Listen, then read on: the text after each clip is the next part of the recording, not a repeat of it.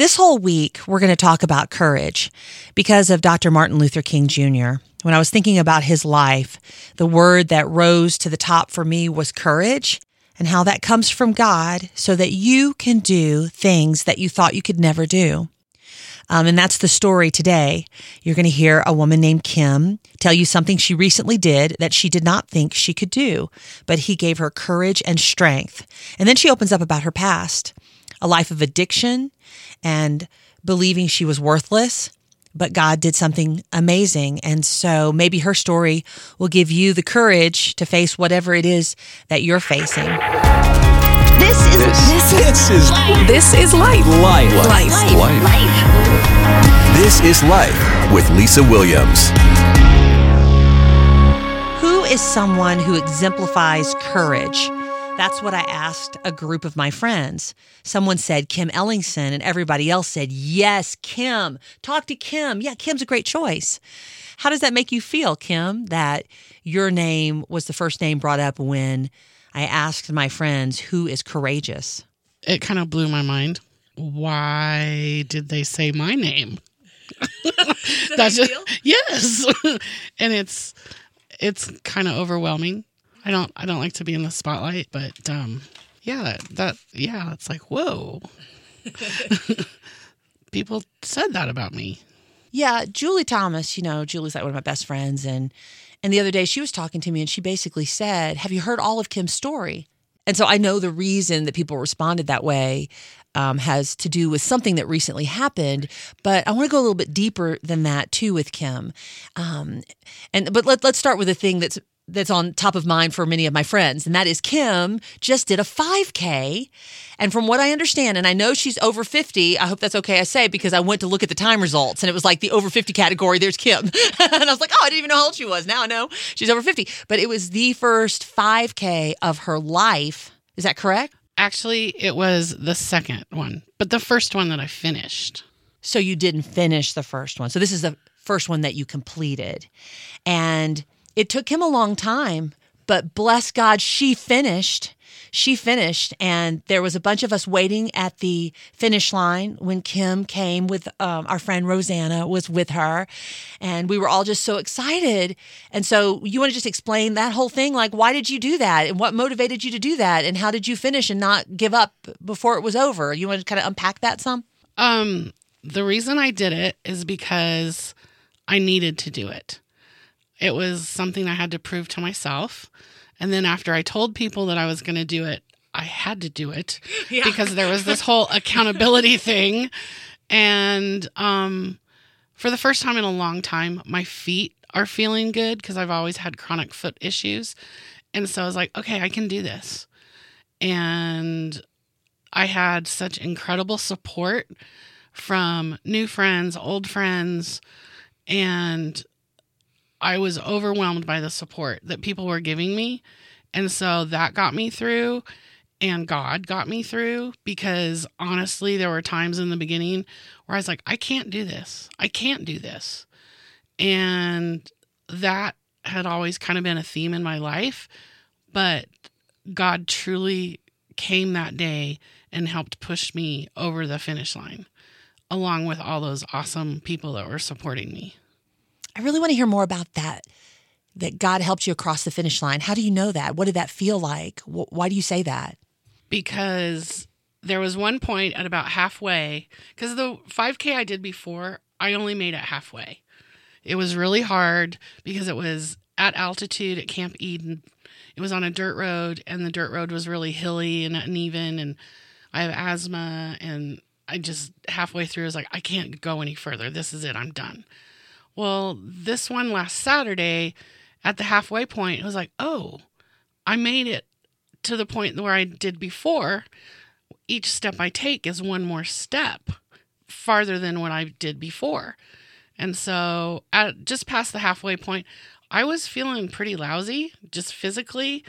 I was out of breath. It was just, I was hot, even though it was only like 19 degrees that day. It's really cold. it was very cold, but I was sweating because I'm a big girl. And so then, Me too. I don't know.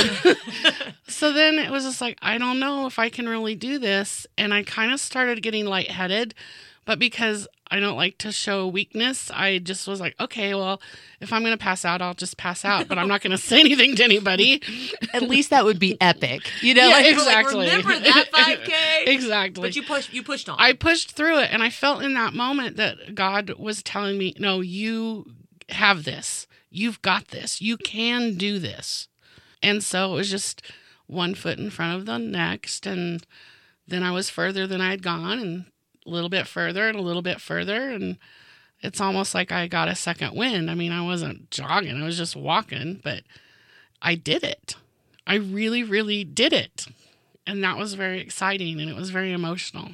You mentioning that one foot in front of the other reminds me of an interview I did years ago with a man named Eric who led the first blind person to the top of Mount Everest.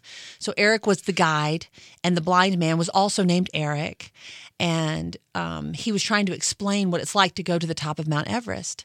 And he said it's so bad at times. It's so horribly difficult at times. I mean, they're physically fit, they're trained, all these things, but it's so treacherous. And he says the only thing that I can focus on is the next step. It's the only thing. And once he takes that next step, then he focuses just on the next step.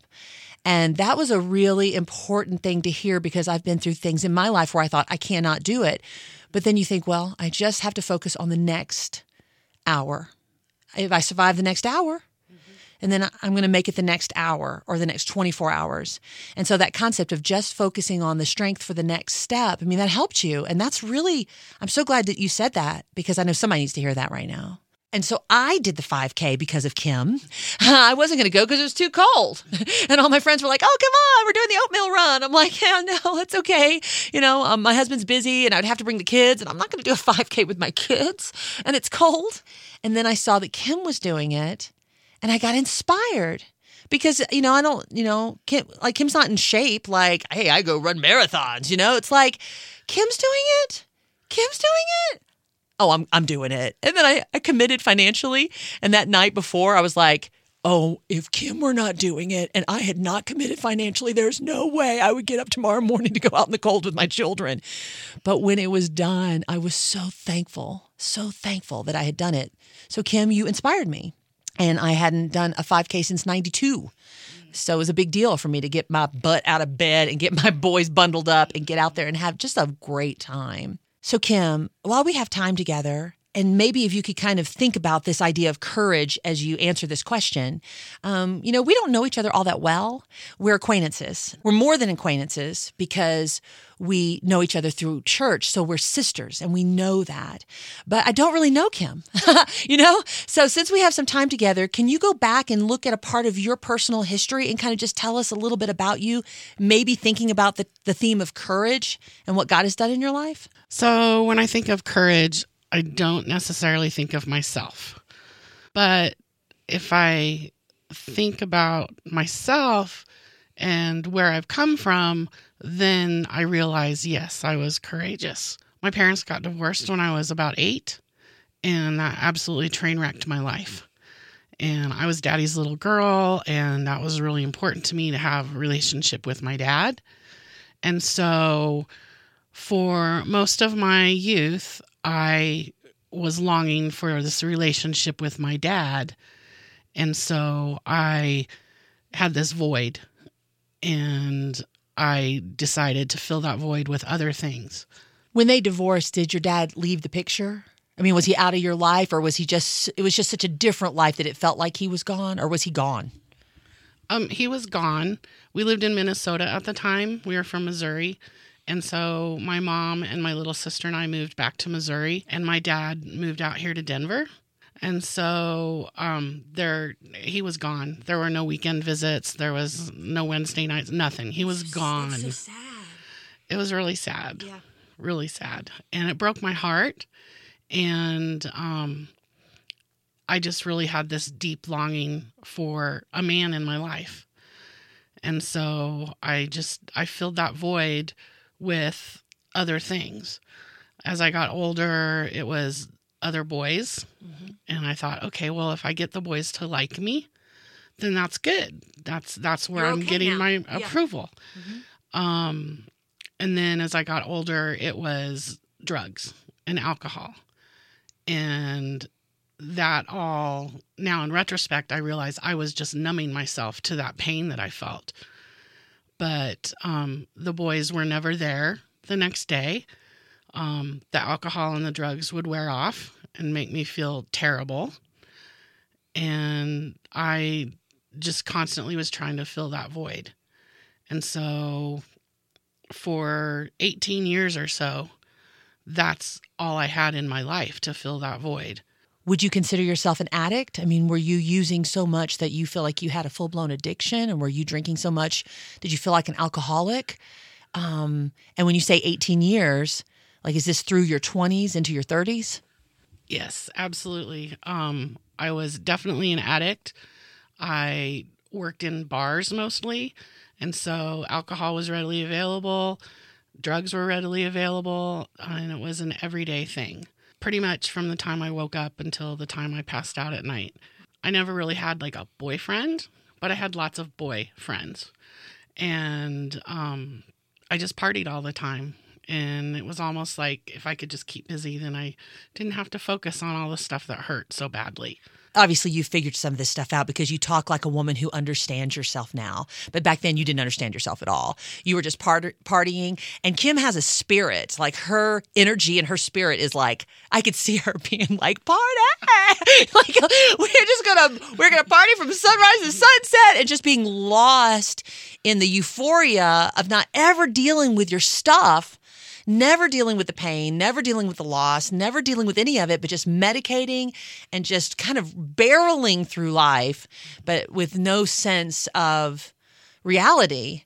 And so, when did it come to a crashing end? When did the change come in your life? Well, when I was 21, I got my first DUI. And so that was kind of a wake up call, but that pretty much just slowed me down. I did what I had to do for that to some extent, but didn't really complete all of my requirements. And years later, I ended up getting picked up on a curfew violation or something silly, which could have been much worse. And um, I had to do three days in jail. And that was really hard. I knew that I didn't belong there. I was a good person at heart, but I my actions took me to jail. And so that that was hard for me. That was really hard for me and very shaming to me. But it didn't stop me from using and drinking and it was in my late 20s that I met my future husband. We both partied together all the time and um he was there in the morning and he was there the next morning. And so it was like, ooh, I better hang on to this one. And so we got married in less than a year and we continued to party. Just to kind of go back a little bit, when I was 18, I was told I would never be able to have kids. And so that kind of helped in the whole party universe. That's another pain. In reality, it's another pain that you just probably were ignoring and medicating because that's a terrible, terrible blow. hmm absolutely. And I, I said, oh well, that's fine because I don't want to get married. I don't want to have kids because all that is just marriages don't last and the kids get hurt. And so I, there's no reason for me to get married and have kids.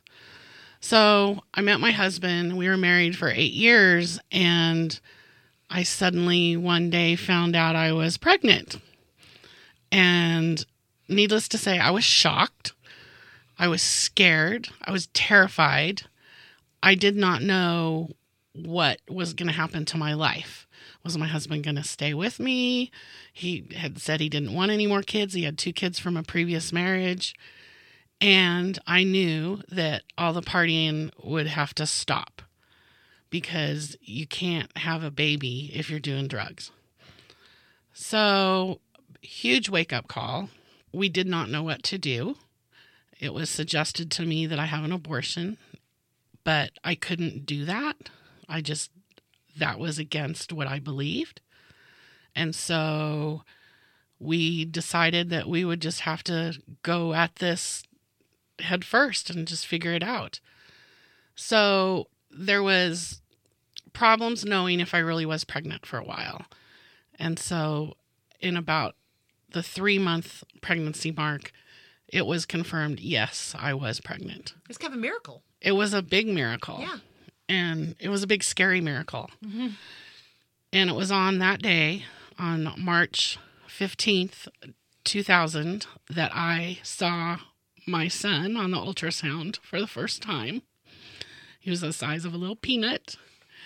And um, it was that day that I decided that my life was no longer mine and that it was my responsibility to take care of this gift that God had given me.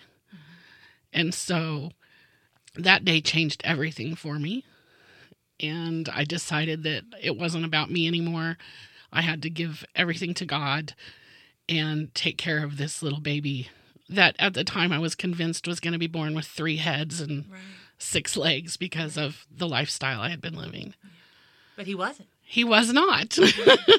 he's now 15 and a half, and he's an amazing kid. He is. And um, he saved my life and he changed my life. And he showed me God. Well, it's so so so so sweet because Ethan um I met him before I met Kim. You know, I just want to tell my part of the story of, you know, meeting him was um, I was teaching a small group of fifth graders back when he was in fifth grade. What grade's he in now? He's in eighth grade. eighth grade. So this is three years ago. And um, I was uh, burdened with, I, I call it being pregnant myself. Like I was pregnant with this vision that we had to have, had to have special needs ministry at our church, had to have it. And I was so burdened with it that I was telling the fifth graders, like, and here's what I need prayer, prayer for, fifth graders we are going to have special needs ministry at this church. Well, Ethan was visiting that morning. It was their first morning at the church. And he said, My mom will be interested. I have a, is it a cousin? A, He has a nephew. he- a nephew. I have a nephew who has Down syndrome. We go to Kansas City and we do the big walk. My mom will want to help. And then he stayed afterwards. This is Ethan. He's different. He's a unique person. Obviously, the first time he was ever seen, he led someone to Christ. I mean, this is a unique man. And he uh, stayed after small group like a grown up. He's like, hey, listen, I'm not joking. When you start this ministry, you know, make sure you let me know because I want to volunteer. And I'm like, you can count on it, dude. What's your name again? Yeah, I'm writing your name down. And he and his dad have been there and been there and been there for month after month. This buddy break that happens where it's respite care for kids with special needs, just serving and serving and serving and serving. So, yeah, he, when his mama says he's a special young man, that that's not just a biased mama talking. He is a very special young man. And so, c- continue on if you don't mind, Kim. Like, so, so then what happened in your life? Because quitting drugs and alcohol is a difficult thing, but it did it just end for you? And then talk to me about your relationship with God and how that also progressed from that time. It was a really hard transition, I guess, for me because I'd been using drugs every day. The only time that I didn't use drugs is if we couldn't get any that day. Um, my husband said that he was going to quit drugs too because, you know, he was going to be a new daddy and we were all excited. But deadlines came and went and he didn't quit. And so, you know, oh, when the baby's born, I'm going to quit. And then the baby was born and he didn't quit. And I knew I had to make a choice between being the mom that my baby needed or staying married. And it was hard. And so I told my husband, I said, you need to make a choice because you can't have drugs and a wife and a baby. And so we got a divorce. And now I'm happy to say that now we're like best friends. We're not married, but we're still friends and we co parent well. He lives a few doors down from me and we do dinner together. It's really weird. Yeah, it is weird. It's weird in the most wonderful way because it took me a long time to figure out are they married? Wait, they're not married, but they're parenting, but they act like they're best friends. Wait, maybe they are married. No, wait, they're not married. It took me a long time. And uh, people will ask me sometimes, I'll be like, no, they're not married, but they're best friends. And people are like, uh, oh, okay. So it's cool. It's cool. It's unique. It's your own path. and it works for us. And that's the important thing is that we're parenting our child together. And sure, we have times where we don't agree and we argue, But what cohesive family doesn't have disagreements. And so we're just a different flavor of family from most people. But in that whole journey of becoming a mom and making the decision to quit using drugs and that struggle and this the decision to not be married anymore that all took a lot of courage. And it was hard. I didn't want to be divorced. There's a legacy of divorce in my family. My parents were divorced. I have aunts and uncles that were divorced numerous times. Um, my ex-husband's family has divorce in it as well. And I didn't want to be a part of that. I'd always said if I did get married, it was forever. It was until death do us part. And so I, as what I call a new Christian, because I knew God when I was little, but then I walked away. And so now coming back to God, I was like, oh, this is going to be against what God wants for me in the marriage. And so I just every single day was like, God, you have to tell me if this is okay for me to do this. Well, God doesn't use burning bushes anymore and lightning bolts. It just doesn't happen. But one day I had a great peace wash over me, and I knew that it would be okay because I was doing the right thing for my child. You were taking a stand for what you For had. what was you had to- right. and yeah, I, I, I understand. I mean, I can understand on many levels. Mm-hmm. You know, maybe not everybody understands, but I understand. I understand taking a stand and, and for, for your child, you, you you didn't want to use anymore, mm-hmm. and that was that. Mm-hmm. Yeah. And it, was hard and i felt bad about it and i was ashamed to tell my mom and my friends and and i you know i know in some people's eyes i would be the bad person but i had a great peace about it. And it wasn't always easy at the beginning. It was really really hard. Ethan and i lived in my mom's basement for a couple years and you know, Ben would come to get Ethan and I'd hand him to him and I'd go down into my mom's basement and cry. And um, luckily, it's all gotten a lot better. And I have grown so much. I started singing again and I just have a great relationship with God now. And He's brought all these wonderful people into my life. And Ben too. Ben's Ben- relationship yeah. with God is Ben quit using and he's clean now and and it's all good. I mean, it's our lives are so blessed. And all of that took a tremendous amount of courage. Um, it's not easy to walk away from a life that you had been living for so long. It's and it's just it's walking into the unknown. I'm a control freak. Ben will be the first person to tell you that. Ethan will be number two. and walking out into something that I have absolutely no control over, that was so hard, so hard. I don't like the unknown, but um, it worked, and God was there the whole time, and He's brought tremendously wonderful people into my life that are there to help boost me along, just like the ladies at the 5K. When I didn't think I could do it, they were all there rooting me on at the finish line, and it it was awesome. Yeah, I'm, I'm glad you brought brought it around to now because that was 15 and a half years ago. And now today, can you just say, this is where you are right now? This is what God's doing in my life right now. Can you just tell us? God has brought me into the technical production ministry at our church. And I, I do the words. I tell people because I, I don't know how to explain it. I'm the one that puts the stuff up on the screen. I love doing that. And it's something that I get great joy from. And I think I have a talent for it. And I just, the people that I've met doing that are great people. I, they're good friends. Um, I'm singing and I get to cook food for the Buddy Break volunteers, which brings me such tremendous joy. They're all like, Oh, you're a good cook and thanks for feeding us. It's like, No, you don't understand. I enjoy doing this. And so And then the exercise piece, what's that the exercise stuff is there was a women's conference at our church, and these ladies got up on the stage, Charlotte Franson and Paula Valente, and they were going to talk about exercise. Well, yeah, no, right? It's like, where's the, where's the door? exactly. I sat there and I crossed my arms. I was like, I'm just going to like check out for this session. I'm not going to be a part of this. By the time they got done talking, I was like, I want to drink the same Kool Aid that they're drinking. Because they got me excited about exercise.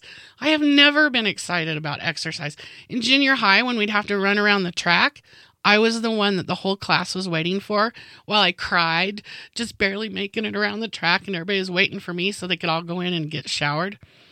I am not an exercise person. My exercise when I was younger was dancing in the nightclubs all the time. I just, I don't do it. They made me want to go exercise. Yeah. They've started a group called Sweat and the Sacred, and it really is the heartbeat. Uh, I, I, see Paula's face in my mind as I'm, I'm mentioning this. You know, this woman, she and Charlotte, but you know, just this passion for God, a really deep passion for the deep things of God, and then the correlation to your body holds that spirit and it all works together. So Sweat and the Sacred is a Facebook page that we're on and we just encourage each other and and we're trying to figure it out. And so I'm so excited that you know Kim's a part of that group. I'm excited to be a part of that group and I'm just excited. And excited is not even the right, right word.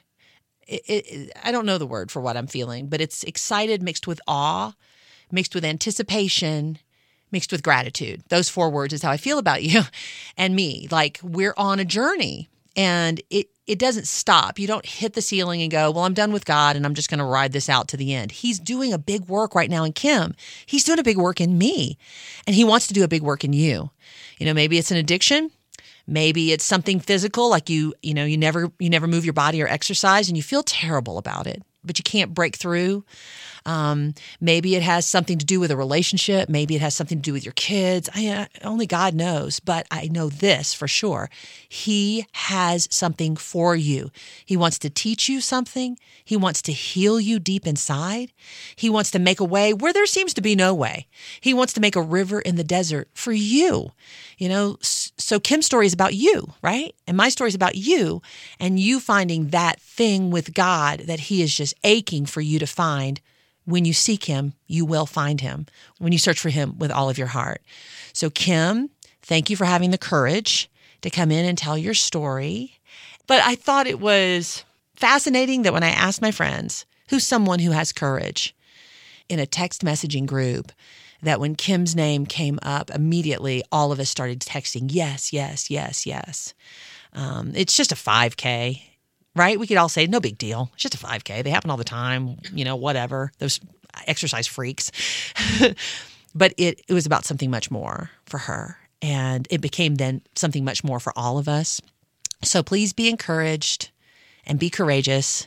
And if you want to reach out to Kim, you can do that through lifewithlisawilliams.com. Today's show is brought to you by Cure International. Talk about courage all the way around the courage of a parent to walk into a cure hospital with their precious child, the courage that that child has had to have with a disability in an area where they are often ridiculed and seen as worthless because of their disability. The courage of the doctors and nurses and the entire hospital staff to leave the comfort of their home and go to a foreign land because they feel called to bring healing. So much courage in these people and so much beauty because Cure heals kids and then they tell the kids and the families about the one who heals spirit, soul, and body. So if you want to be a part of what Cure is doing, do the courageous act of coming to lifewithlisawilliams.com and clicking on Cure. Thank you to Melanie Moritsky for producing today's show. Thank you to Paul Goldsmith for all of your help and encouragement. And thank you for listening, or as I like to say, in my codependent way, where I just want to express ultimate appreciation that you actually took the time to listen. Hashtag thanks for listening.